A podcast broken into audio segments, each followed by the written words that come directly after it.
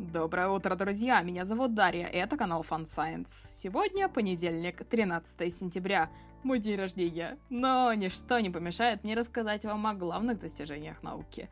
Итак, в этом выпуске Активные белые карлики, астероид Косточка со спутниками, сошедший с орбиты китайский модуль аэротакси от НАСА, древний меч из пункта металлолома, опасный супервулкан, узбекистанский динозавр, характер кошек, подпевающие попугаи и парочка других новостей. Поехали! Космос. Некоторые белые карлики оказались способны к сохранению термоядерной активности. Астрономы заметили их повышенную температуру. Их подогревают термоядерные реакции в остатках водородной оболочки. Эти выводы наверняка приведут к пересмотру некоторых оценок возраста звездного населения нашей галактики. А тем временем авторы планируют выяснить, почему одни белые карлики сохраняют водородные оболочки, а другие нет.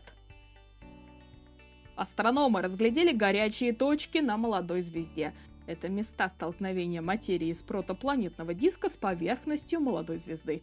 Эта звезда расположена в 420 световых годах от нас и очень похожа на Солнце. Вот только ей всего 2 миллиона лет. По сути, это молодое Солнце, поэтому ученые так интересуются этой звездой. Астероид в форме кости создал спутники сам себе. Речь о тройной системе астероидов Клеопатра, основное тело которой действительно похоже на кость. Согласно данным последних наблюдений, астероид пористый и сформирован из обломочного материала, а его спутники некогда были частью косточки.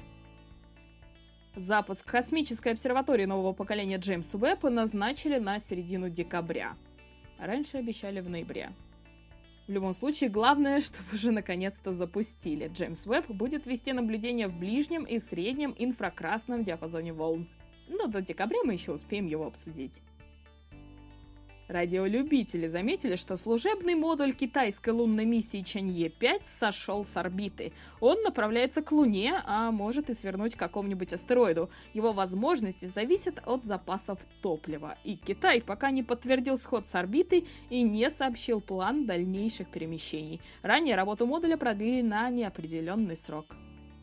Физика. Физики определили параметры недавно открытого экзотического тетракварка, единственного известного нам дважды очарованного тетракварка. И этим объясняются некоторые его особенности. Во-первых, он оказался очень большим, примерно размером с ядро атома урана. Во-вторых, беспрецедентно долгоживущим. Он живет в 100, а то и в 5000 раз дольше своих собратьев. Физики также установили некоторые квантовые числа нового тетракварка и выдвинули гипотезу о его внутренней структуре, однако эти данные требуют дополнительной проверки. Технологии будущего. НАСА тестирует новый прототип аэротакси. Разработкой вертолета занимается компания Joby, которая сотрудничает с НАСА что-то около 10 лет. Это самый первый этап тестирования. Особое внимание НАСА будет уделять акустическому профилю таких аппаратов. Да, кстати, он не один, НАСА спонсирует аналогичный аппарат у другой компании. И все потому, что в будущем эти аппараты хотят использовать в качестве аэротакси, а никому не захочется, чтобы такси ревело как реактивный самолет. Медицина. Отношение к собственному телу связано с тем, как хорошо наш мозг слышит сигналы от сердца и кишечника. Мозг постоянно общается с внутренними органами с помощью нервной сети, даже если у вас ничего не болит. И вот ученым удалось показать, что у людей, которые себе не нравятся, мозг на сердце и кишечник реагирует слабо. И чем слабее он на них реагирует, тем сильнее человек не нравится сам себе. Причина пока что неизвестна. Видимо, есть какие-то особенности в строении нервов. История. Новосибирские археологи исследовали тагарский железный короткий меч, который был обнаружен в пункте приема металлолома. По мнению ученых, скорее всего, артефакт был изготовлен за границей в IV веке до нашей эры, но не исключено, что это мог быть местный экспериментальный образец II века до нашей эры. Тагарская культура в археологии относится к раннему железному веку, хотя железные изделия появляются лишь на последних этапах ее существования. В основном тагарцы использовали бронзу.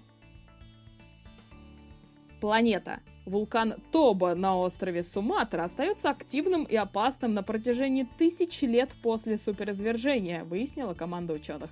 Считается, что именно этот вулкан был причиной значительного сокращения численности людей примерно 74 тысячи лет назад. Тогда популяция людей сократилась со 100 тысяч человек до 10 тысяч. И как только мы выжили? В Узбекистане найден тиранозавр до тиранозавров. Новый вид назвали узбекистанским улугбекзавром в честь средневекового астронома, математика и политика Улугбека. В длину динозавр достигал 8 метров и весил больше тысячи килограммов. То есть он был примерно в два раза длиннее и в разы массивнее крупнейшего известного нам местного хищника тиранозаврида. Улугбекзавр принадлежал к семейству кархародонтозавров или акулозубых ящеров, потому что их зубы похожи на зубы акул. Кархародонтозавры долгое время занимали нишу сверххищников, пока почему-то не стали уменьшаться в размерах, и тогда на их место пришли тиранозавриды и, в частности, тиранозавр Рекс. Исследователи представили онлайн-карту коралловых рифов. Назвали ее коралловым атласом Аллена. По словам самих авторов, это первая глобальная карта высокого разрешения такого рода. На ее создание ушло 4 года, авторы использовали более 2 миллионов спутниковых снимков со всего мира. Говорят, по этой карте можно будет определять потенциальные заповедные зоны.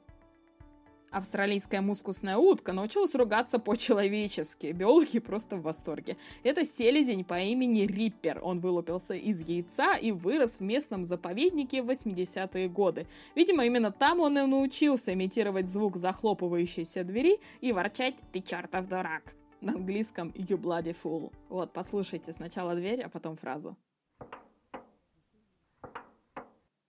You bloody fool. Ученые выявили 7 характеристик кошачьего характера, точнее 5 черт характера и 2 черты поведения. Среди них активность, боязливость, общительность и из поведения вылизывание шерстки. В результате опроса на руках у ученых оказались анкеты более 4000 котов и кошек. По этим данным они смогли выделить особенности конкретных пород. Самыми боязливыми оказались русские голубые, наименее боязливыми – абиссинки, Бенгальские кошки оказались самыми активными, а персидские экзотические – самыми пассивными.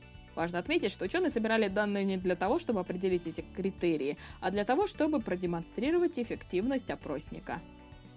Попугаи могут понимать мелодию и подпевать ей в такт. Чтобы петь в унисон, в мозге запускаются сложные когнитивные процессы, ведь нужно мгновенно достать из памяти нужные ноты и воспроизвести их.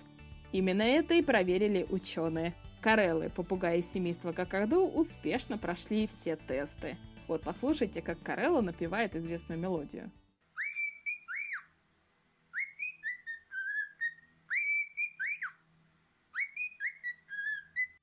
Объявлены финалисты ежегодного конкурса смешных фотографий природы. Не вижу смысла рассказывать о них в подкасте, так что загляните в текстовую версию дайджеста или просто найдите в интернете сайт с этими фотографиями и поднимите себе настроение. На этом все, друзья. Спасибо за ваше внимание. С днем рождения меня. До следующей недели.